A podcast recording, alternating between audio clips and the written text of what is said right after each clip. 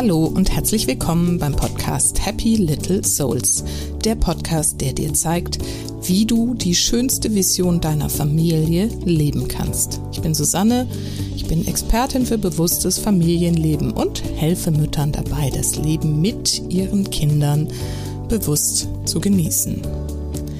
Die heutige Folge ist eine besonders emotionale und mich hat sie ehrlich gesagt ähm, wahnsinnig erschüttert, mich diesem Thema zu stellen. Und ich würde mich sehr freuen, wenn du mir eine Rückmeldung nach der Folge gibst, wie es dir damit gegangen ist. Das Thema heute sind die Kriegstraumata unserer Eltern oder Großeltern und wie wir als Kinder oder Enkel damit umgehen und welchen Einfluss sie heute immer noch auf uns haben. Ich habe Dr. Ilona Schönwald dazu eingeladen. Sie hat sich auf dieses Thema sozusagen spezialisiert, weil sie selber mit einer kriegstraumatisierten Mutter aufgewachsen ist und ihr erst spät im Leben klar geworden ist, wie viel ihre eigenen Themen mit diesen Erfahrungen, die ihre Mutter im Krieg machen musste, zu tun haben. Heute macht sie als Speakerin, als Rednerin auf dieses Thema aufmerksam was ich richtig wichtig finde, denn ich erlebe es selbst so, dass doch sehr viel Schweigen noch um diese Erfahrungen im ganzen Land, im ganzen Kollektiv herrscht. Und Ilona begleitet auch Menschen dabei, diese alten Wunden zum einen zu entdecken, anzunehmen, aber dann eben auch bei sich zu heilen, um sie dann nicht an weitere Generationen auch noch weiterzugeben.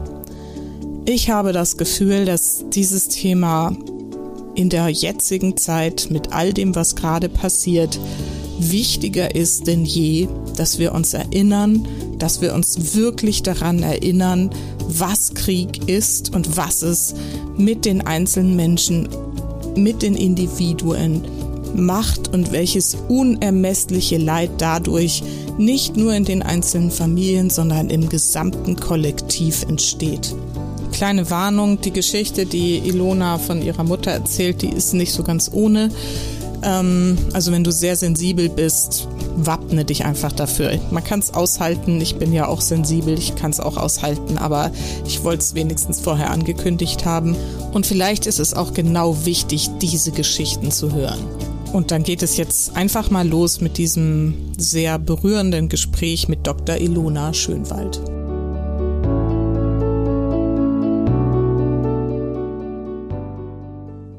So, und heute habe ich wieder ein Interview für euch. Und heute ist I Dr., richtig, Dr. Ilona Schönwald da. Ilona ist Mentorin und Speakerin und hat sich aus eigener Erfahrung auf das Thema Kriegstraumata spezialisiert. Sie hat ein Mentoring-Programm entwickelt, Soul Genesis, das zu einem authentischen Seelenweg und Selbstverbundenheit führt. Und außerdem passt sie natürlich hier gut in den Podcast, ist sie alleinerziehende Mama von zwei Mädchen. Und Ilona kam über einen Facebook-Aufruf. Ich habe vor kurzem mal einfach geschrieben auf Facebook, so wer hat mal Lust, noch seine besondere Mama-Geschichte bei mir im Podcast zu erzählen. Und da hat Ilona sich gemeldet. Und dann haben wir ein Gespräch einfach vereinbart und uns kennengelernt. Und dann hat sie mir von ihrem Thema Kriegstraumata erzählt. Und ich muss sagen, ich war selten bei einem Erstgespräch so tief berührt und ähm, habe erkannt, dass das ein unfassbar großes und wichtiges Thema ist. Und ich finde es unfassbar mutig von ihr, sich diesem großen Thema zu stellen. Oh. ja, echt, Ilona, das ist wirklich so. Und ähm, genau, heute möchten wir das Thema eben mal beleuchten. Was bedeutet das eigentlich für uns? Was ist es überhaupt, ein Kriegstraumata?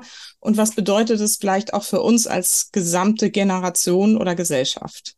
Ilona, wow, toll, dass du dich gemeldet hast und dass wir heute dieses Gespräch zusammenführen können. Ja, vielen Dank, Susanne. Ich freue mich über die Einladung und dass das gleich so gut geklappt hat. Und ganz ehrlich, als ich deinen Aufruf gelesen hatte bei Facebook, habe ich erst so gedacht, okay, ich schreibe ihr jetzt, ähm, aber mal gucken, ob das überhaupt, vielleicht findet sie das auch total komisch. Und deshalb umso glücklicher bin ich, dass das so Resonanz erzeugt hat. Genau. Ja, total. Ja, meine Eingangsfrage ist immer ein bisschen, was habe ich jetzt schon gesagt, aber erzähl doch noch mal ein bisschen mehr über dich. Wer bist du? Wer ist deine Familie und was machst du so ganz genau? Ja, genau. Ich bin, wie gesagt, Mama von zwei Mädchen, alleinerziehend. Ich bin 48 Jahre alt und von Haus aus eigentlich Ärztin. Ich bin Hautärztin gewesen, kann ich sagen, denn ich habe mich nach einem großen Wandlungsprozess und überlegen, wie es weitergeht, gegen die Übernahme einer Hautarztpraxis entschieden Ende 21 und habe mich seitdem nochmal neu aufgestellt und geguckt, wie möchte ich die nächsten Jahre verbringen. Und da ich schon immer auch sehr tief gearbeitet habe, innerlich, ich habe schamanische und energetische Ausbildung neben dieser Medizin gemacht und mir wurde so zugänglich, was noch alles möglich ist oder auf seelischer Ebene sichtbar sein kann und habe mich dann selbstständig gemacht.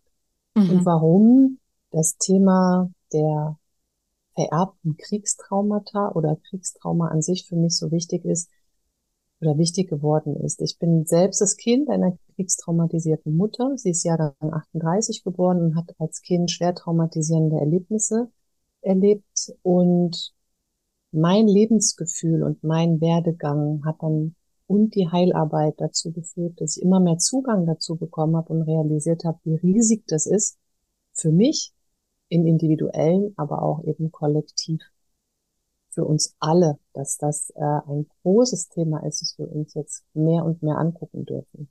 Mhm, total.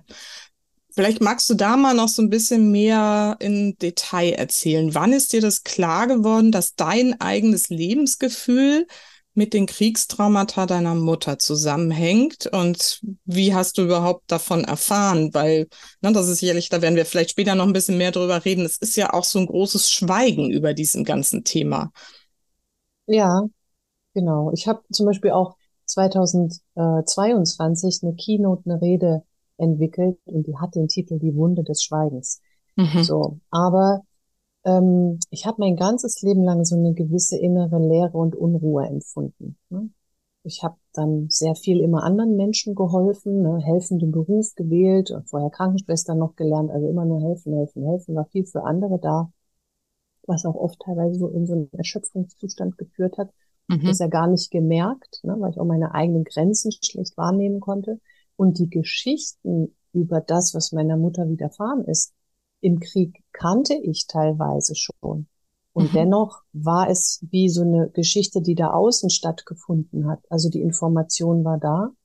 Aber als Kinder begreifen wir ja gar nicht, dass das bedeutet, dass es da Trauma gibt, sondern das ist ja unser Zuhause. Mhm. Und ich habe, was ein kollektives Thema ist, ist ja, dass Menschen, die schwer traumatisierende Erlebnisse erleben, sich häufig von ihren eigenen Gefühlen abtrennen müssen damit sie das überhaupt überleben können, denn sonst können wir gar nicht weiter in der Welt sein. In der Psychologie spricht man von Dissoziation, in den Schamanismus sagt man, Seelenanteile gehen verloren. So das Mitgefühl und Empathie häufig in dieser Generation der Eltern, die im Krieg selbst noch Kinder gewesen sind, nicht wirklich möglich gewesen ist. Mhm. So.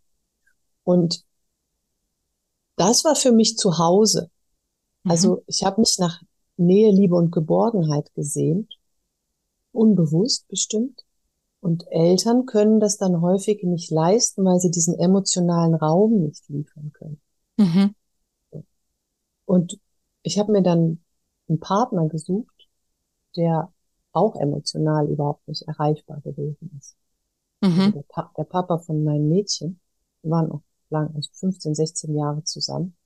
Und irgendwann durch diese schamanischen Heilarbeit und diese tiefen inneren Reisen wurde mir dann so zugänglich, auch bildhaft, was da eigentlich passiert ist, was für eine Erstarrung emotional in der Vorgeneration passiert ist.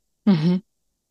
Und dann habe ich begriffen, ich lebe ja auch immer noch in dieser Erstarrung. Und ich habe mir einen Partner gesucht, der auch aufgrund seiner traumatischen Familiengeschichte in dieser Erstarrung lebt, der auch unerreichbar ist. Und dann ging das so nach und nach auf. Und ich habe gemerkt, das ist ja riesig. Mhm. Das heißt, du hattest vorher schon eine Ahnung davon oder wie konkret waren denn die Erzählungen deiner Mutter zu ihren Kriegserlebnissen, bevor du es jetzt mit dir sozusagen verbinden konntest? Es war schon sehr konkret und das teile ich hier auch gerne, weil es das mhm. Intro meiner Rede ist. Mhm. Und ähm, meine Mutter hat als Kind Jahrgang wie 38 geboren, wahrscheinlich war es 44 so, ne, also vielleicht dann eben mit sechs Jahren, in einem Hochbunker gesessen, immer und immer wieder eben zum Schutz. Und dann gab es eine bombenfreie Phase. Und sie hat ihre Mutter und Großmutter angebettet, dass sie rausgehen kann zu den anderen Kindern. Und sie haben das erst verneint und genau diese Geschichte kenne ich auch, ne? Zu sagen, nein, die, die, haben erst Nein gesagt und dann sagte sie, du weißt doch, wie Kinder sind, die betteln dann weiter. Mhm. Und dann haben sie irgendwann zugestimmt und dann ist sie rausgegangen und da ist ein Kreis von Kindern gewesen, äh, in den sie sich eingereiht hat und die haben ein Lied gesungen. Und sie kann auch noch so Teile von dem Lied manchmal, eins, zwei Mal hat sie so kurz zwei Sätze von dem Lied wiederholt. Auf jeden Fall ist dann eine Splittergranate in die Mitte des Kreises eingeschlagen. Und die mhm. Hälfte der Kinder ist gestorben. Und das Kind neben ihr, das hatte sie an der Hand, der hat den Schädel weggerissen. So. Und ich habe gerade vor ein paar Tagen mit ihr nochmal darüber gesprochen. Und ich habe auch zu ihr gesagt, hm, du musst ja selbst voller Blut gewesen sein. Und dann sagt sie, ja, ich habe auch zwei, drei Tage lang nur geschrien. Daran kann ich mich nicht erinnern, aber das haben mir meine Eltern, meine Mutter und meine Großmutter erzählt. Mhm. Und sie sagte dann, es ist ja eigentlich ähm, erstaunlich, dass ich mein Leben noch so gelebt habe, ohne verrückt zu werden. Denn es gab so viele Kinder dann auch später in der Schule, die sich die Haare ausgerissen haben und die Fingernägel abgekaut und, und, und. Mhm. Als sie das sagte, habe ich gedacht, ja, genau, da gab es ganz, ganz viele Kinder, die ganz schlimme Sachen erlebt haben. Verlust, Todesangst, Übergriffe, was weiß ich, was da alles gewesen ist. Und das ist unsere Vorfahrensgeneration. Und ja. ich bin eine junge Kriegsenkelin mit 75er Jahrgang, weil meine Mutter Spätgebärende gewesen ist. Mhm. Aber wenn die Menschen jetzt in der Regel 10, 15 Jahre älter sind als Folgegeneration, und das für sich noch gar nicht bearbeiten konnten, weil sie viel zu nah dran sind an dem Trauma, dann geht es über auf die nächste Generation, also Kriegsurenkel, wenn man so will. Mhm. Und wenn sowas Traumatisches passiert, da wird das so abgeschlossen, wie so eine Kapsel. Und das ist zu groß, um es in diesem Leben nochmal aufzumachen. Und dann wird das weitergereicht. Das Trauma geht nicht verloren. Der Schmerz lässt sich ja verbergen, aber er löst sich nicht auf. Mhm. Dann, also ich habe eine Million Fragen wieder im Kopf. Hörerinnen meine Podcasts kennen das, aber ich versuche es jetzt mal so ein bisschen Schritt für Schritt. Denn das Erste, was mir jetzt dazu einfällt, ist, das Trauma löst sich nicht auf. Ähm, aber im Gegensatz zu vielen anderen ne, Geschichten, die man vielleicht später hört und so, spricht deine Mutter ja wenigstens drüber. Dir war diese Geschichte ja bekannt, bevor du sie mit dir verknüpft hast. Wie kommt es, obwohl sie drüber spricht, das sich bewusst macht und das ja auch teilen will, trotzdem dazu, dass dieses Trauma da drin so verkapselt ist. Was ist denn dieses Trauma eigentlich dann? Das liegt in der Natur des Traumas, sich nicht zu zeigen. Mhm. Das ist, das bedeutet Trauma. So, so lange wir nicht begreifen, was da passiert ist, es ist ein traumatischer, erstarrter Zustand. Mhm. Und erst in dem Moment, wo es in Bewegung kommt, fängt es an zu vibrieren und kann ein bisschen sich öffnen. Und geht es um das Zulassen von Gefühlen oder was? Weil, wie gesagt, so bewusst hat sie es ja erzählt. Genau. Und es geht um das Zulassen von Gefühlen und das geht in der Vorgeneration häufig nicht. Ja. Also wenn ich mit ihr jetzt gerade, ich, ich bin so intensiv mit dem Thema und merke, je mehr ich damit arbeite, desto mehr wird es ihr in Minischritten möglich, auch ein bisschen mehr Informationen zu geben. Aber als ich letztens sagte, na, ihr musstet euch ja auch von den Gefühlen abtrennen, um das zu überstehen, machte es einen sofortigen Schlenker und wir waren in einem anderen Thema. Und da habe ich gedacht, okay, hier ist Schluss. Mhm. Das geht nicht. Diese Gefühle gehen nicht, die sind zu groß. Und das zu begreifen, dass es für die Vorgeneration zu groß, zu mhm. traumatisch und zu schwer gewesen ist.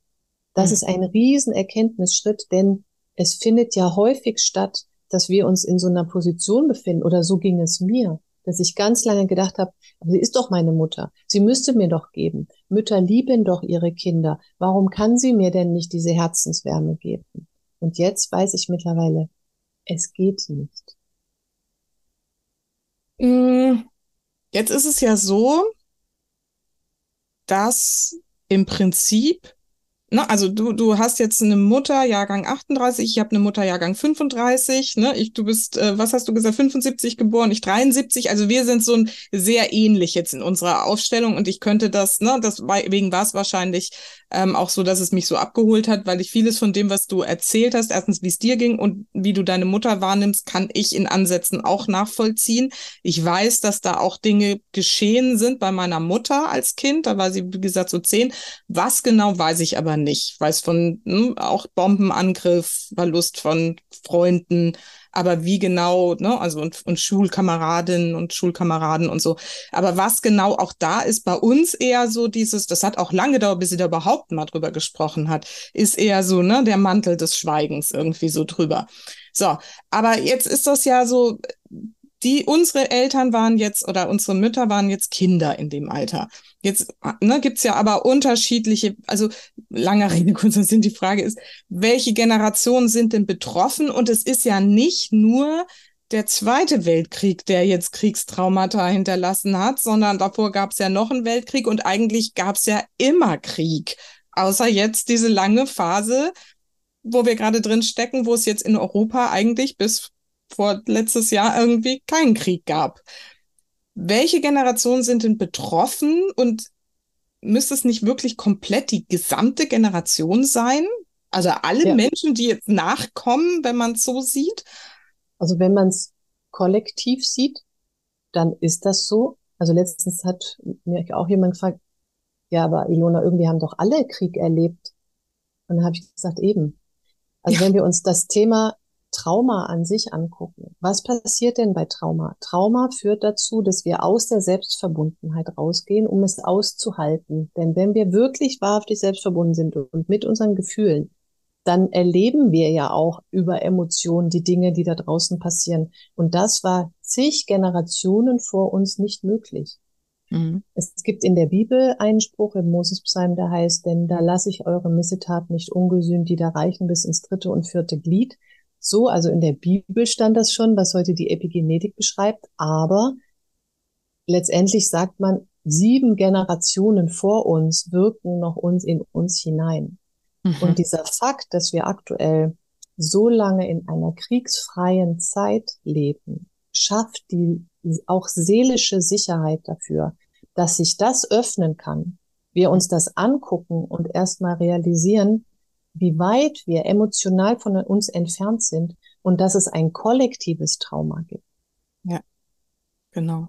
Und das finde ich nämlich so wichtig, das zu durchdenken und zu, zu verstehen, weil ne, das, was du jetzt geschildert hast als, als Erfahrung deiner Mutter, das ist natürlich so ein super, super Extrembeispiel, aber muss sich mal klar machen, dass genau sowas ne, wahrscheinlich mhm. wirklich sehr viele erlebt haben. Aber wenn sie nicht das erlebt haben, haben sie vielleicht erlebt Flucht, ne, ja. Ausbombung, Verlust der eigenen Heimat. Also mein Vater war zum Beispiel irgendwie ne, Sudetendeutscher, die sind dann da vertrieben worden. Sein Bruder, der ist irgendwie deutlich kleiner als er, ne, der war dann damals irgendwie zwei.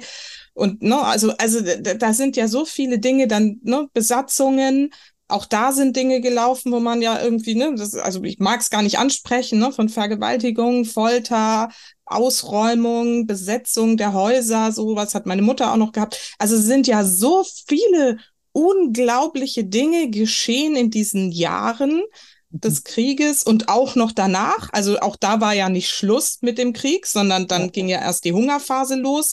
Dann sind sie in den Städten zu Millionen irgendwie noch verhungert und so.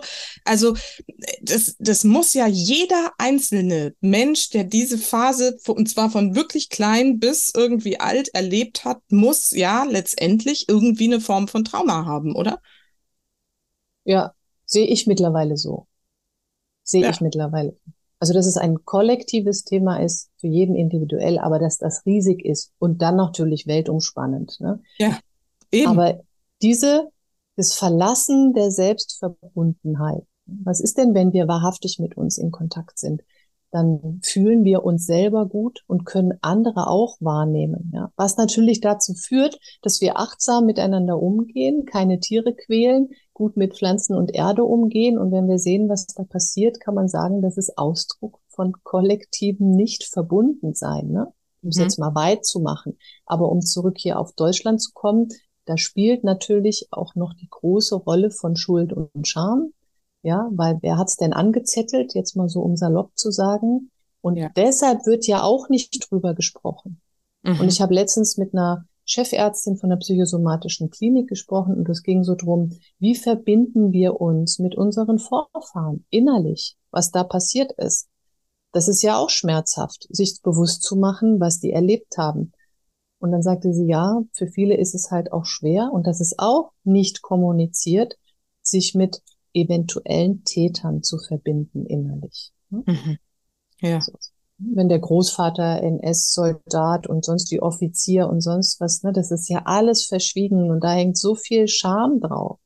Ja. Und ich glaube, jetzt ist die Zeit da, aufgrund dieser langen Friedensphase, wo wir hingucken können, uns verbinden und sagen, das habt ihr erlebt, das ist ja riesig und es tut mir leid. Und ich bin die Erste, die den Krieg nicht erlebt hat, aber es wirkt weiter in mir. Und wie gehe ich damit um?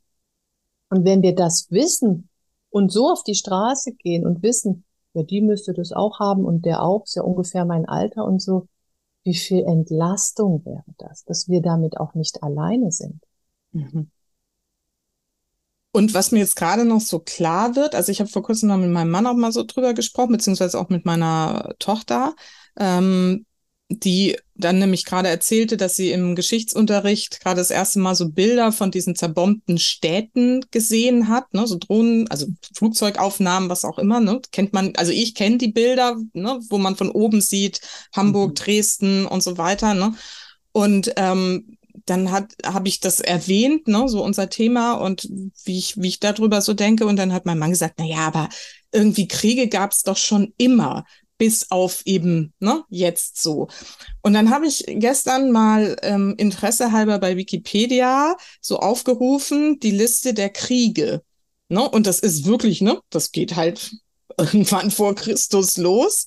Ne? Mhm. Also mhm. irgendwann in, so, wo das irgendjemand angefangen hat aufzulisten. Und es ist wirklich original jedes Jahr irgendwo auf der Welt Krieg bis heute. Also es ist ja nicht so, dass außer der Ukraine irgendwie die Welt im Frieden ist. Es sind überall Kriege ständig. Ich glaube aber, was es so anders macht, wenn ich jetzt so drüber nachdenke, und da möchte ich gern gleich mal deine Meinung dazu hören, ist, dass dieser, vor allem der Zweite Weltkrieg und der erste war vielleicht auch schon krasser als diese anderen Kriege, aber der Zweite Weltkrieg durch die Medien, wo man noch mehr mitbekommen hat, durch die Filmaufnahmen, die dann möglich waren und auch durch ähm, ne, diese globale Einbeziehung in mhm. diesen Krieg. Es war ja die ganze Welt im Krieg mehr oder weniger. Vielleicht, ich weiß es nicht genau, wie es jetzt in Afrika oder so war, aber ne, große Teile der Welt waren kollektiv in diesem Thema drin.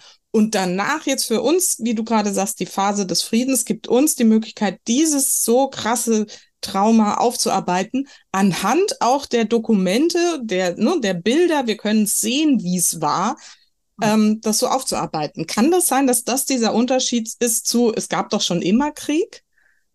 Siehst du das ähnlich?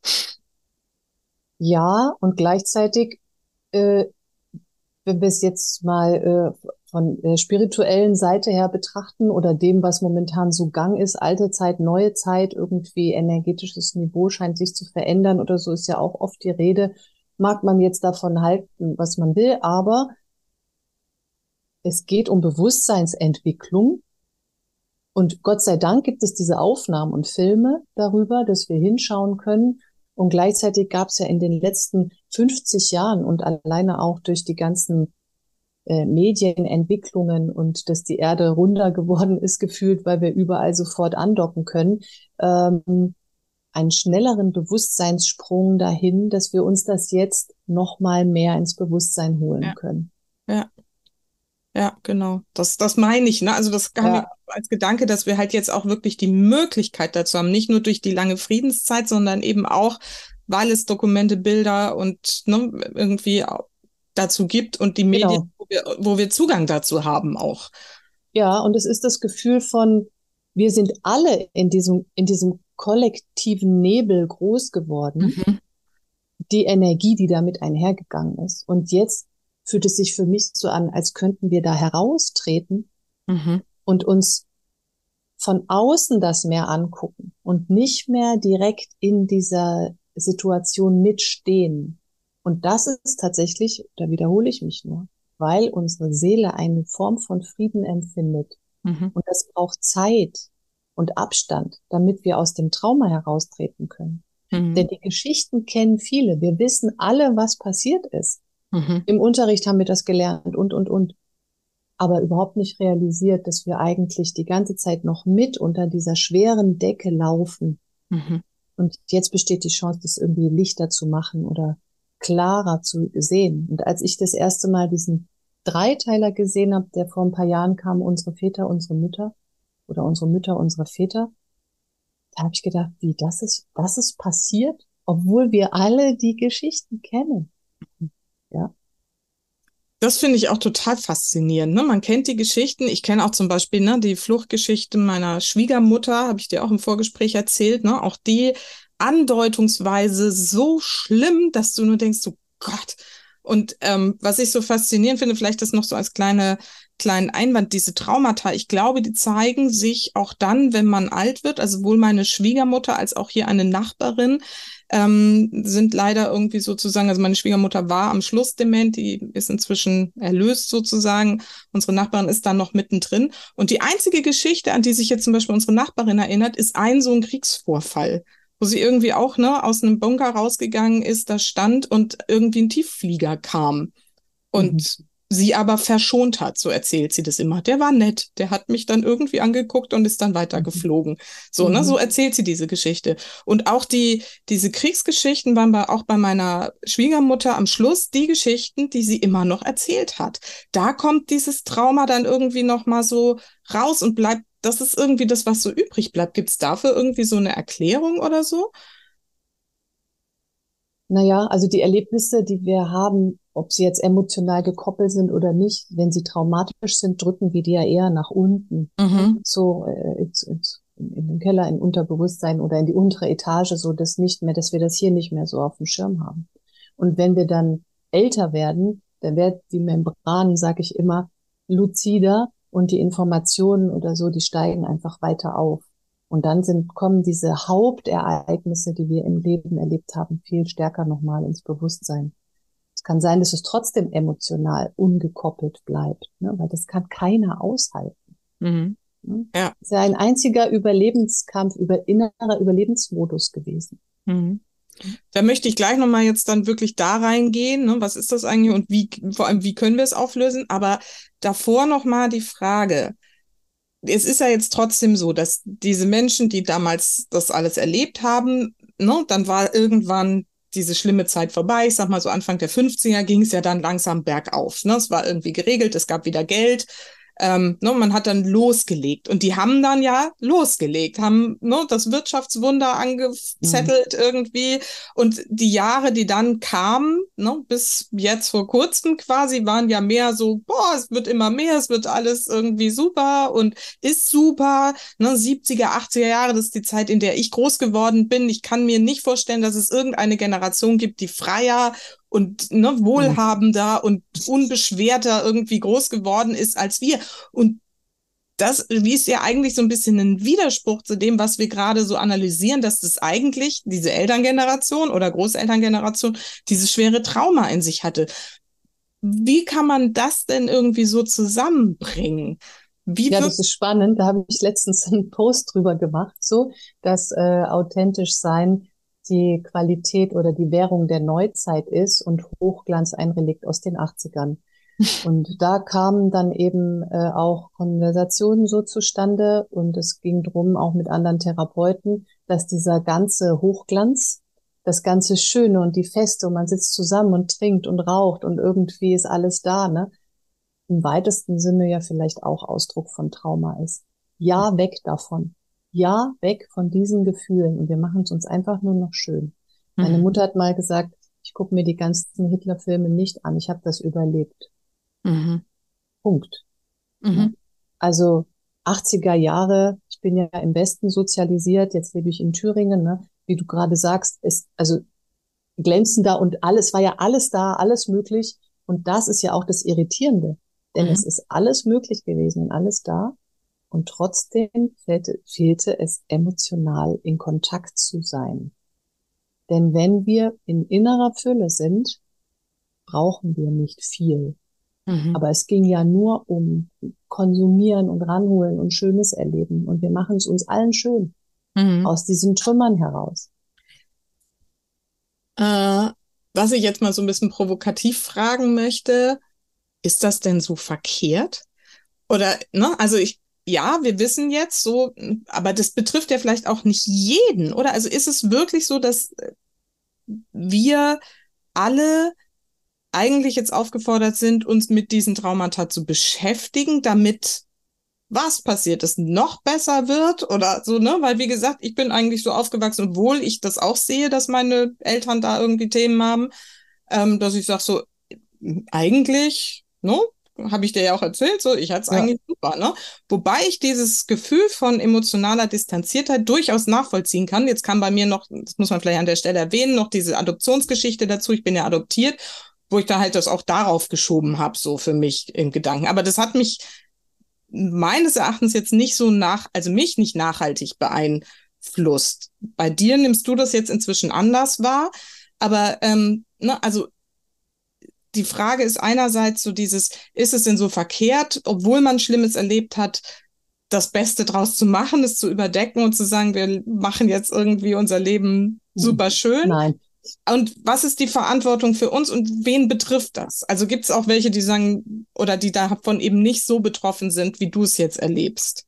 Genau, es geht ja immer um die äh, Schattierung und die Intensität. Ne? Ja. Also es gibt ja auch, wenn ich jetzt sage, die Generationen, die meistens Kriegsenkel sind, sind zwischen 1950 und 1975 geboren. Wir sind ungefähr 22 Millionen Menschen in Deutschland. Und davon werden nicht alle schwer traumatisierte Eltern haben, sondern es gab ja auch Städte, die sind völlig ausgelassen worden, ne? irgendwo in Friesland auf dem Land. Also äh, da war so, ja, uns ging es gut. Ne? So. Mhm. Aber es gibt natürlich gerade die ähm, Städte wie Dresden, Hamburg, äh, Berlin, Leipzig, alles, was dazugehört. Ähm, und wenn wir uns das anschauen, natürlich ist es nicht verkehrt, wenn die Generation aus Überlebenstrieb nach vorne denkt und sich's einfach schön machen will. Und das ist der Lauf der Dinge gewesen. Und es ist auch nicht jeder aufgefordert, zu tief zu gehen und zu sagen, Mensch, die haben Krieg erlebt, was hat das denn mit mir zu tun? Mhm. Und ich denke, dass es wesentlich mehr Menschen gibt, die das Gefühl haben, mit mir stimmt irgendwas nicht oder ich habe so eine Schwere und Leere in mir, sich das nicht erklären können und sich eher als eigenartig, nicht dazugehörig oder vielleicht psychisch krank empfinden und nicht realisieren, dass es ein transgenerationales Trauma ist. Und mir ist es eine Herzensangelegenheit, weil es kollektiv ist, dem Ganzen einen Platz zu geben und indem wir es uns ins Bewusstsein holen und greifbar machen, geschieht da drin Heilung. Denn die Zeit ist jetzt dafür reif. Die war eben vor 30 Jahren nicht reif dafür, weil es noch zu nah dran gewesen ist. Mhm. Ja, es ist, äh, also es ist, wenn wir uns das alle bewusst machen würden und uns das begreifen können, ne, was es für mich in meinen seelischen Transformations- oder Heilungsprozessen, die ich teilweise sehr intensiv erlebe, geht es immer wieder auch um innere Kälte. Mhm. Geht es um, will ich eigentlich auf der Welt sein oder nicht? Ne? Und das sind so existenzielle Fragen.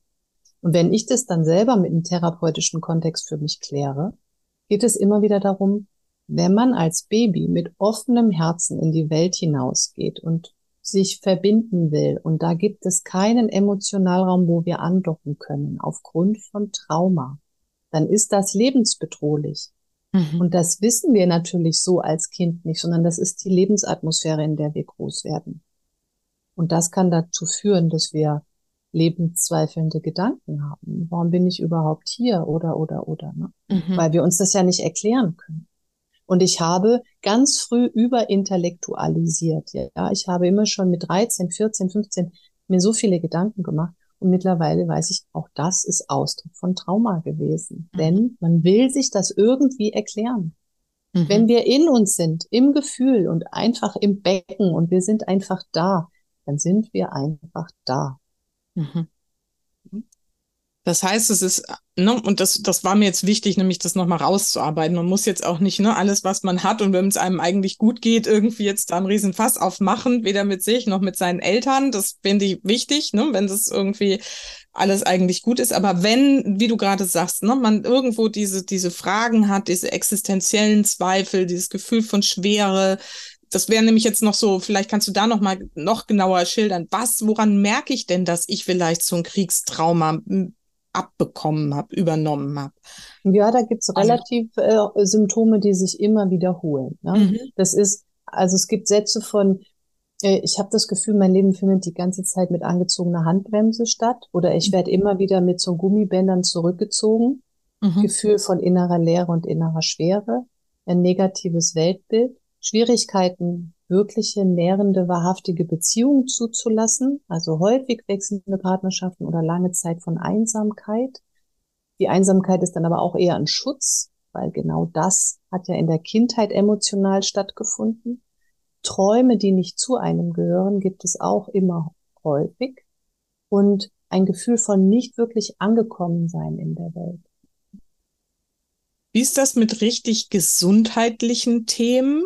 Gibt es da irgendwie Erfahrungen dazu?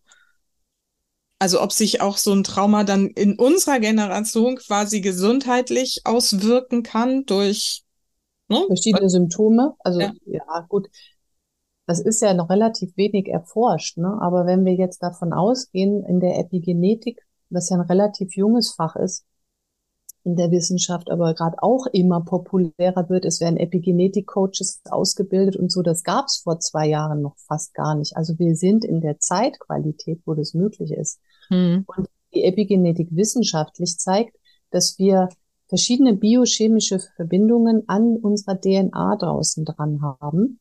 Also wir haben die DNA, da sind unsere ganzen Sequenzen drin, die bleiben erstmal unverändert.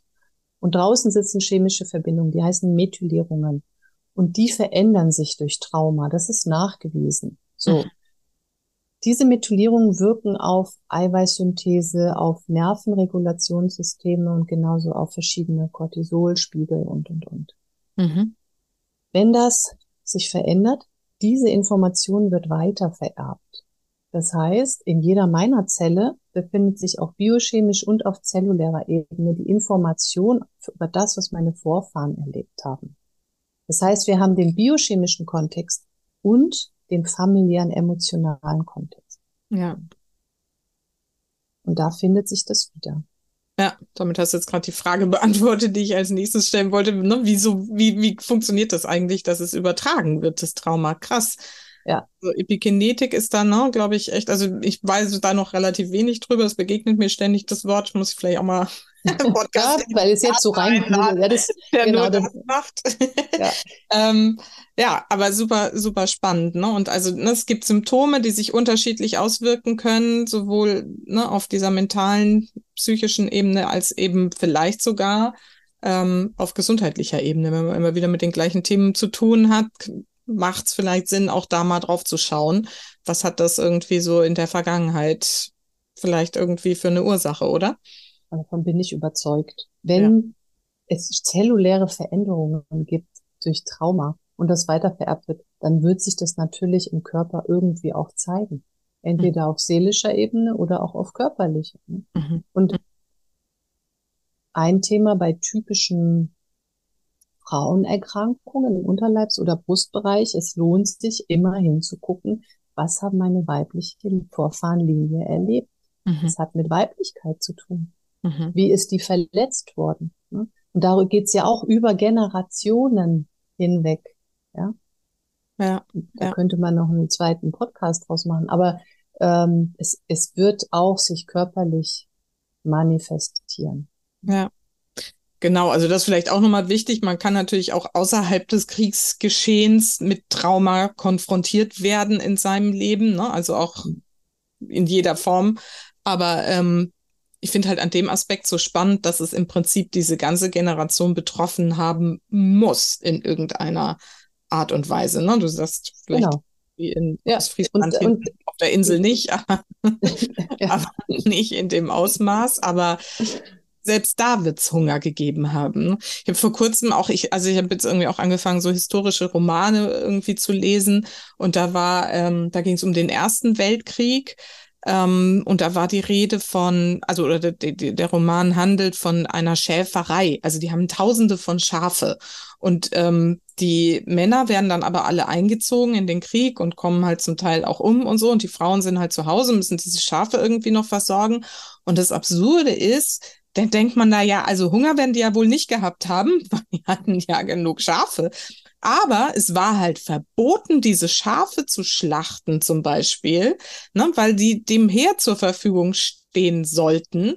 Und ähm, ne, also das macht man sich gar nicht klar, selbst wenn du irgendwie, ne, und das war jetzt irgend so ein kleines Dorf auf der Schwäbischen Alb, um das ist da, was so, das ist so der Mittelpunkt des Romans da irgendwie. Und auch da haben dann die, die Menschen wirklich schlimm Hunger gelitten. Und dann haben sie da halt, ne, wie jetzt im Roman, da irgendwelche Wege gefunden, dann heimlich da ein paar Schafe zu schlachten, um die wichtigsten ähm, Grundbedürfnisse der Familien da im Dorf irgendwie zu, zu befriedigen. Aber das macht man sich gar nicht klar, dass irgendwie ne, diese, dieser Hunger schon alleine ja Trauma auch auslöst. Oder wenn du als Mutter, das stelle ich mir immer so furchtbar vor, wenn du als Mutter deine Kinder nicht mehr versorgen kannst. Mhm. Mhm. Ne? Also wenn mhm. du deine Kinder hungern lassen musst, irgendwie ja. bist du ja dabei, dann lieber selbst zu verhungern, als irgendwie. Also ihr merkt schon, ich bin da wirklich sehr angefasst, weil es mir so auf vielen Ebenen irgendwie begegnet und immer klarer wird irgendwie, wie viel Trauma in diesem Kriegsthema steckt. Und mich macht das ehrlich gesagt, das spreche ich jetzt hier auch mal aus, irgendwie total fertig, wenn ich immer dann mitkrieg, was jetzt hier ne, in unserem Nachbarland da irgendwie passiert. Und dass mhm. da immer irgendwie gesagt, ja, mehr Waffen rüber und das muss irgendwie, ne, der muss irgendwie besiegt werden und so, wo ich denke so, nee, das muss einfach aufhören. Es muss einfach aufhören. Möglichst schnell, wie auch immer, weil das nur unfassbares Leid und unfassbaren Tod verursacht. Sinnlos. Ja. Sinn. Und wieder und wieder. Sinnlos, ja. genau. Und absolut sinnlos. Also da stehe ich auch dazu zu sagen, das kann nicht die Lösung sein, sich mit irgendwelchen Raketen und Panzern irgendwie zu beschießen. Niemals. Never ever. Und ich, mich macht das echt fertig, dass ich das Gefühl habe, dass die Menschheit da nicht reif genug ist, also vor allem unsere westliche zivilisierte Welt eigentlich, von der ich irgendwie wirklich bis vor diesem Angriff hätte ich gesagt, das kommt hier nicht mehr vor. Mhm. In der Form. Das ja, wird nicht mehr vorkommen, weil wenn, mhm dann ist sowieso irgendwie finito, dann schmeißen die zwei Atombomben, ist das Thema durch. Aber dass die wirklich über Monate und Jahre ja jetzt schon fast irgendwie da ne, sich gegenseitig einfach umbringen, das geht mir nicht in den Kopf. Es geht mir nicht in den Kopf. Wir verstehen kann das kein, kann man das nicht. Verstehen kann man das nicht. Was da. Das denn auch also ist es dann vielleicht, also ist jetzt nur so ein blöder Gedanke, aber ist das auch was, was sozusagen Mhm. auf diese Erfahrungen aus den früheren Weltkriegen zurückzuführen ist? Sind da noch Muster, die da sozusagen wieder aktiviert werden, wo man plötzlich sagt, ja, nee, aber wir müssen ja doch in den Krieg und unsere Werte verteidigen und so. Das sind ja mal so diese, diese Aussagen, die dann für den Krieg irgendwie sprechen. Und ne, das Buch, was ich gerade gelesen habe, da ging es halt auch drum. Da sind dann die jungen Leute, haben sich alle freiwillig gemeldet, in den Krieg zu ziehen, um ne, den Angreifer jetzt hier oder überhaupt da irgendwie sich dazu ne, mhm. positionieren mhm. und die Werte zu verteidigen. So, das ist so. Ne, und dann sind die ganzen jungen Leute da in den Krieg gezogen mit Hurra und endlich kann ich los und waren beleidigt, wenn sie nicht los durften. So. Ja. Ja, ne, also aber und wenn ich das jetzt so anschaue, passiert ja was ähnliches wieder. Es sind ja wieder die gleichen Argumente. Wir müssen unsere Werte verteidigen und so. Wo ich denke, so, wird da so ein Muster wieder reaktiviert bei den Menschen zum Teil vielleicht auch? Mhm. Also ich stelle mir das tatsächlich so vor, wenn es denn weiter vererbt ist und in unseren Zellen vorhanden, dann kann das ja auch wiederum in Resonanz gehen, wenn eine ähnliche Atmosphäre geschaffen wird. Ja. Wie so, wie so ein On-Schalter. Ne? Genau. So. Und äh, so habe ich das auch empfunden. Und das war jetzt nun nicht Krieg, aber wenn man die ganze Corona-Situation sich angeguckt hat, was ist da und davon mag man halten, was man will, das spielt überhaupt keine Rolle Aber es ging tatsächlich auch um eine Struktur, in dem es Pro und Contra gab und manche sich sehr stark positioniert haben, andere nicht. Und ich habe auch gedacht, was ist denn das? Wieso kann das überhaupt passieren? Wieso kann das überhaupt passieren? Ich glaube, weil es in unseren Zellen ist. Ja, danke, Ilona. Das, ähm, also äh, das geht mir 100 Prozent genauso. Also das ist wirklich, dass ich immer wieder gedacht habe, das ist doch einfach ne, das kann nur eine Reaktivierung sein von irgendwas, weil das mhm. kann man sich mit dem normalen Menschenverstand nicht mehr, also ich zumindest konnte mir nicht erklären, was da irgendwie passiert und warum da so eine krasse Spaltung innerhalb kürzester Zeit möglich ist, wo, wo ich gedacht, das ist, das ist unfassbar und auch in welcher Vehemenz das dann irgendwie mhm. gezogen mhm. wurde. So. Ja, und also die das Menschen war plötzlich in der Lage waren, über Mitmenschen, Familien, ja, was ich aus Familien mit Geschichten mitgekriegt habe. Ich dachte, wie kann denn das sein? Und das ne, macht im Prinzip ja ähnlichen, ähnlichen Sinn. Ne? So muss ja, da wieder genau. so reaktiviert ja. werden. Und letztens habe ich aber auch gedacht, bevor eine Sache zu Ende geht, wird sie ja meistens noch mal groß. So, und äh, da habe ich gedacht, na ja, vielleicht war das auch noch mal so ein Sichtbarmachen mhm. von dem, was da ist. Dass wir uns es ins Bewusstsein holen. Wie gesagt, um Heilung, der erste Schritt im Thema Heilung ist, wir holen uns die Dinge ins Bewusstsein.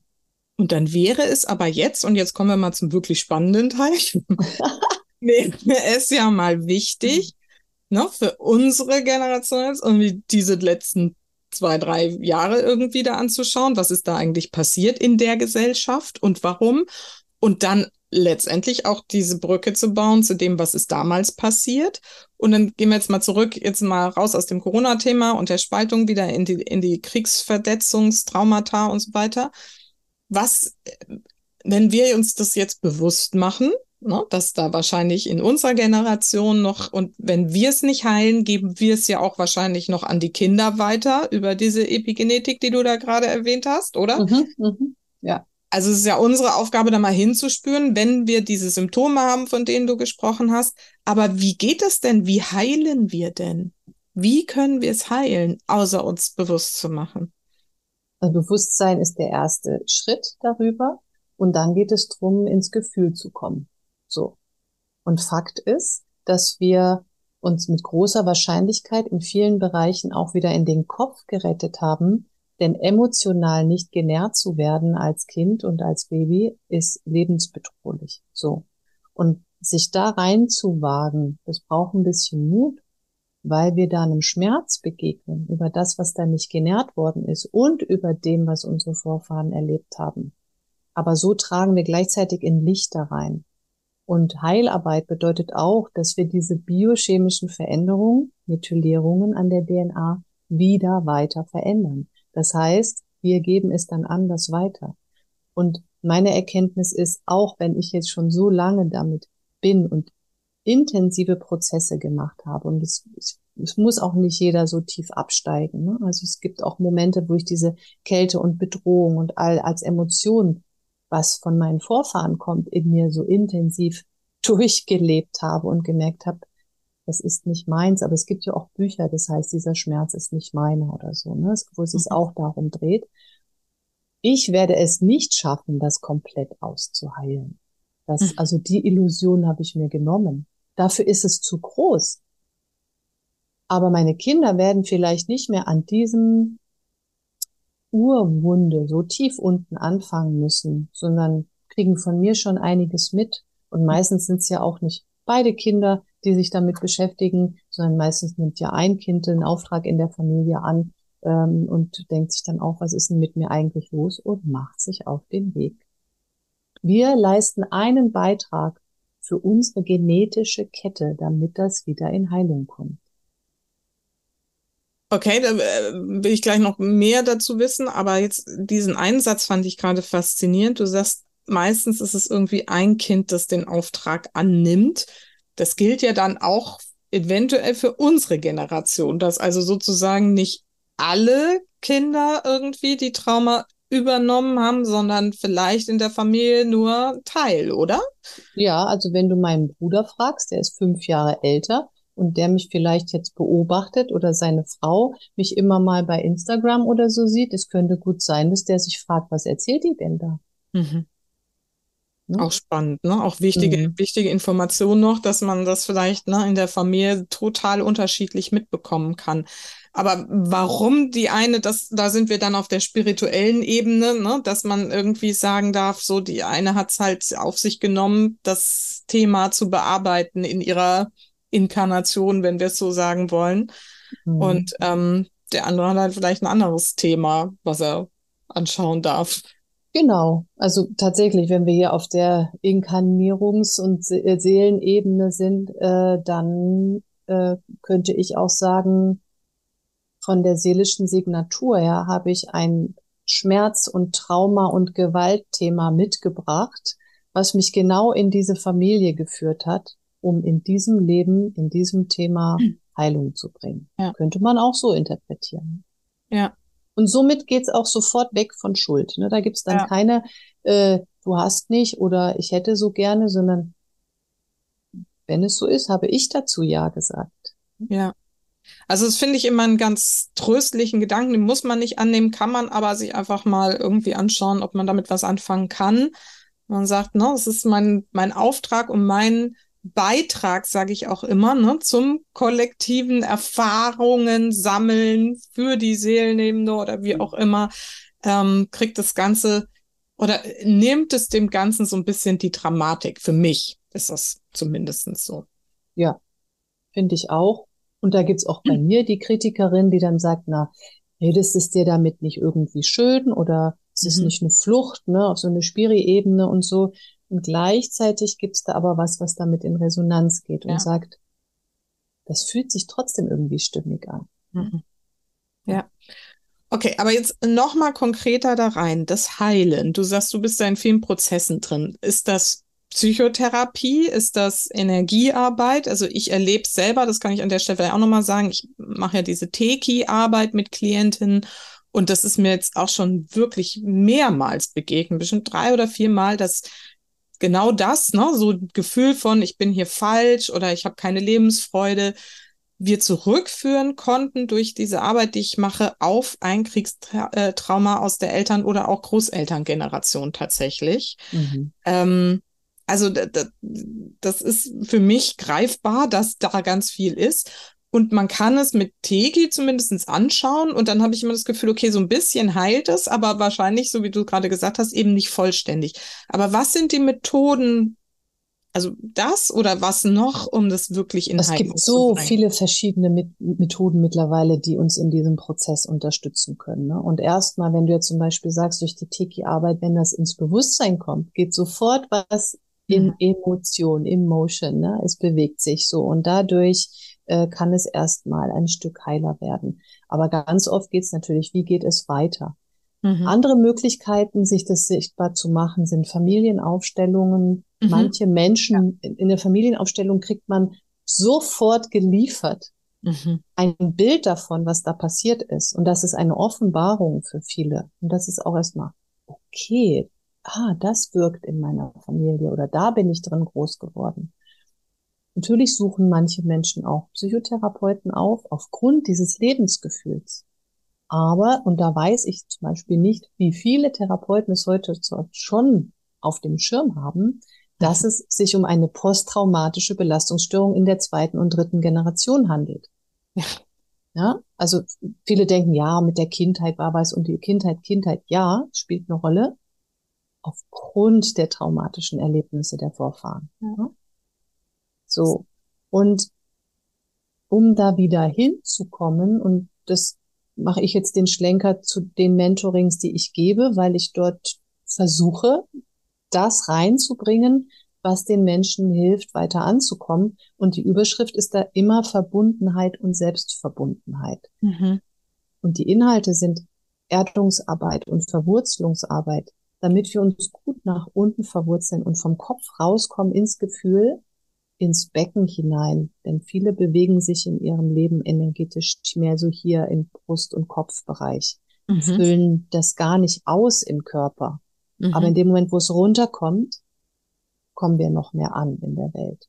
Mhm. So. Dann geht's um innere Kindarbeit. Das gehört immer mit rein. Ich meine, es gibt tolle Bücher, ne? Stefanie Stahl hat's geschrieben und, und, und. Aber was ich auch erlebe ist, viele haben diese Bücher gelesen und vielleicht auch als wiederholte Stream gehört, aber es bleibt trotzdem kognitiv.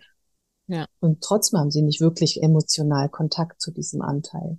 Und auch da erlebe ich, dass wenn wir diesen inneren Kindanteil wirklich mehr und mehr integrieren, dass es da Anteile gibt von Kindsein, die viele gar nicht in Erinnerung haben, dass sie das auch waren als Kind. Mhm. Der schüchterne, verletzliche Teil, der sich gar nicht so zeigen will und eher viel Schutz braucht. Daraus entwickelte sich aber ein Kind, das nach außen immer irgendwie glücklich ist und alle irgendwie unterhält und so. Und die sagen, nee, ich war eigentlich immer so die Lebendige. Und in der Arbeit kommt dann raus, dass es da auch einen ganz schüchternen, zurückgezogenen Teil gibt, der sich jetzt erst langsam wieder Raum nehmen kann und der mhm. braucht Geborgenheit oder, oder Zuwendung, indem wir dann uns selbst die Mutter oder der Vater werden, die wir an dieser Stelle gebraucht hatten. Mhm. Und es geht um Ahnenarbeit, um die Treueverträge zu lösen, die wir seelischer Ebene geschlossen haben. Denn als Kind haben wir uns verstrickt und bei schwer traumatisierenden Ereignissen in der Vorgeneration ist die Information schon im Mutterleib vorhanden dass da auf seelischer Ebene eine Verletzung stattgefunden hat. Und je nach Ausstattung des Kindes, ja, auch hier, wenn ich wieder so meinen Bruder oder mich sehe, ich weiß, dass ich schon ganz früh auf seelischer Ebene realisiert habe, meine Mama ist krank. Mhm. Ne?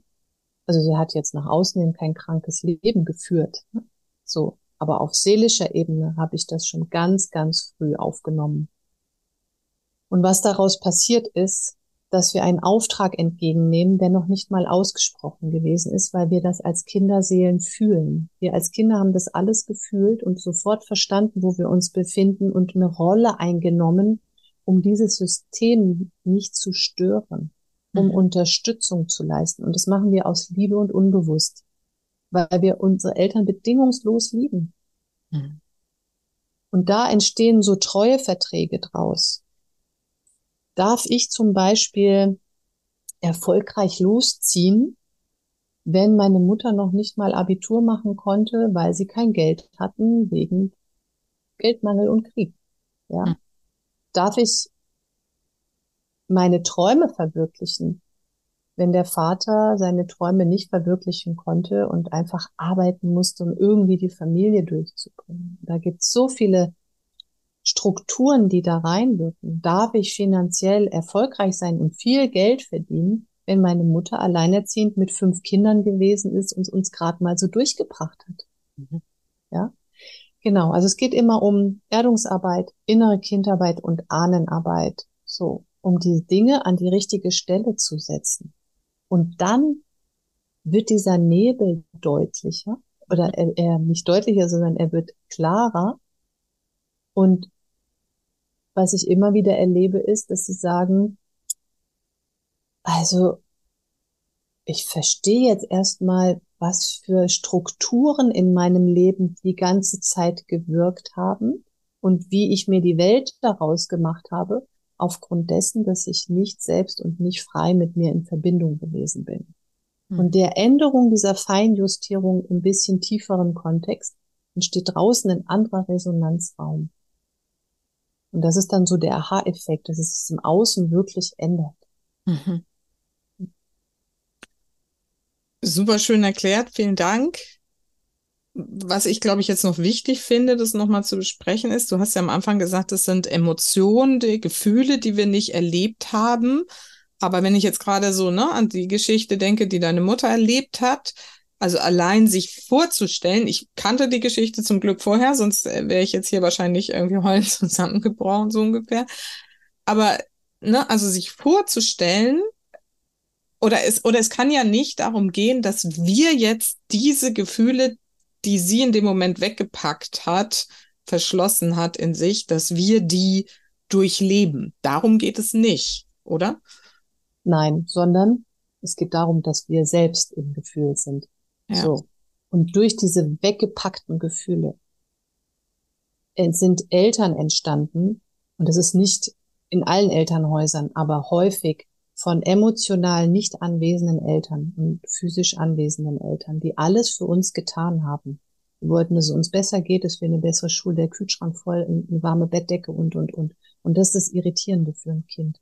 Mhm. Da ist alles und emotional ist aber kein Resonanzraum. So. Mhm. Und da wieder in das Gefühl zu kommen und zu realisieren, das hat sich vielleicht kalt und einsam angefühlt. Und deshalb habe ich die und die Strategien entwickelt. Deshalb habe ich ein Helfersyndrom entwickelt. Deshalb bin ich leistungsstark geworden, um mir Liebe durch Leistung zu erarbeiten und, und, und. Ja. Also, dass wir selber ins Gefühl kommen. Und das ist natürlich gekoppelt damit, zu realisieren, wie schwer es für unsere Vorfahren gewesen ist.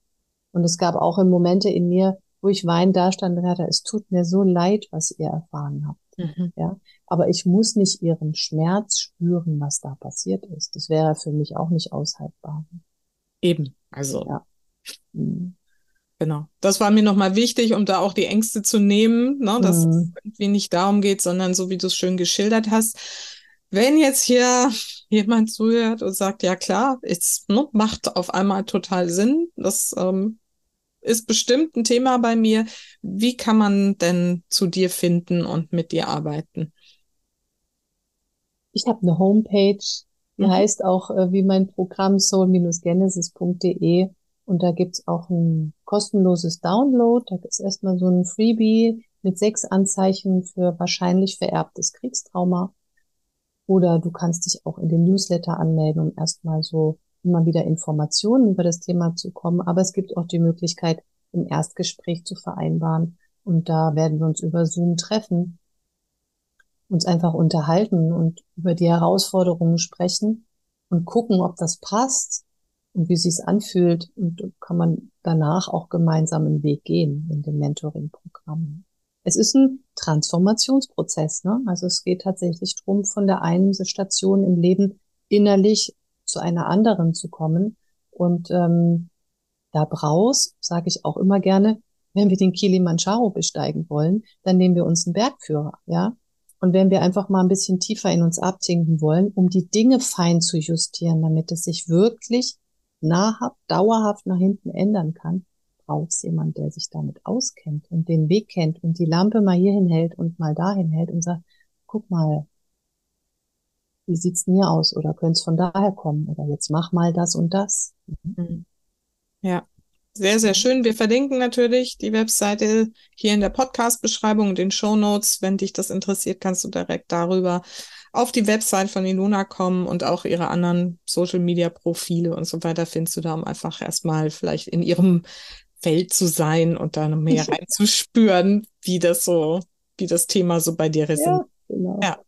Ilona, ich danke dir. Das war jetzt wirklich, ähm, wie ich schon, ich wollte gerade sagen, befürchtet habe, gehofft habe, ge geahnt habe, ein wirklich tolles, tiefes, tiefes Gespräch über ein so großes Thema, was wir wahrscheinlich auch selber nur gerade erst so ankratzen können. Mhm. Ähm, aber danke, dass du dich des Themas annimmst und es überhaupt mal in die Welt rausbringst, auch als Speakerin, ähm, weil ich glaube, dass es viel Bewusstsein tatsächlich schaffen kann. Also vielen Dank dafür.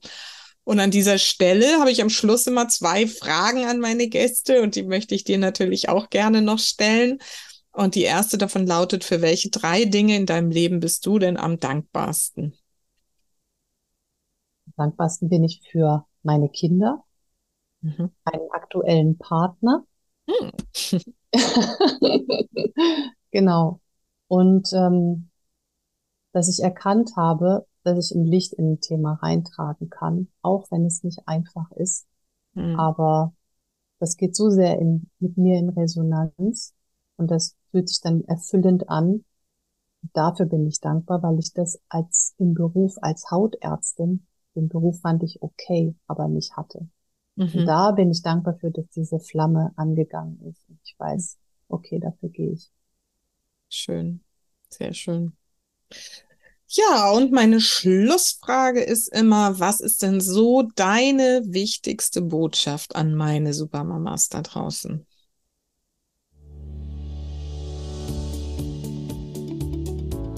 Die Botschaft ist, wenn du in einem zufriedenen Zustand bist und es ist alles gut so, wie es ist, dann ist es völlig in Ordnung. Dann muss man sich auch keine Probleme schaffen.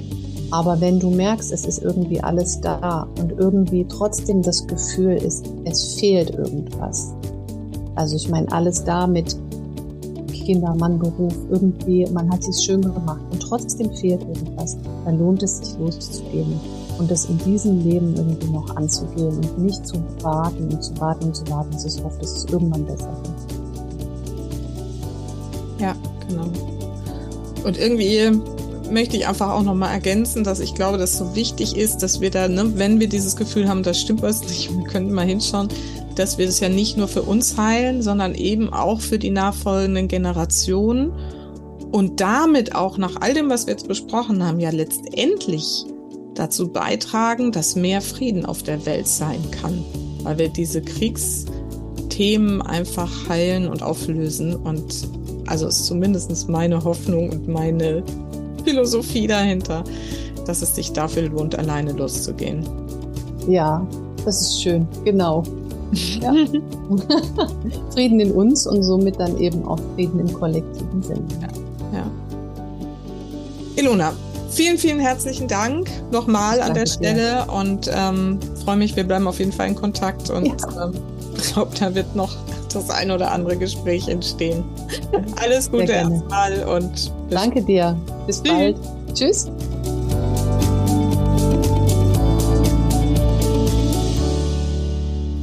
So, ich glaube, zu diesem Gespräch gibt es nicht mehr allzu viel zu sagen. Das muss sicherlich auch bei dir jetzt erstmal ein bisschen sacken.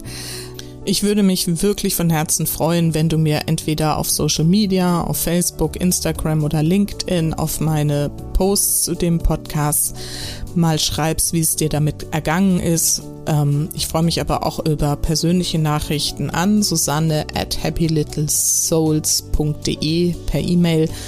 Und ansonsten freue ich mich natürlich auch, ähm, wenn du das Thema auch wichtig findest, gerade in diesen Zeiten, wenn du die Folge weiterempfiehlst und damit auch darauf aufmerksam machst, dass Krieg niemals eine Lösung sein kann. Niemals. Das zumindest ist meine Überzeugung. Und damit schicke ich dich jetzt in die nächste Woche und vergiss nicht, Familie ist trotz allem immer das, was du daraus machst. Alles Liebe, bis ganz bald, deine Susanne.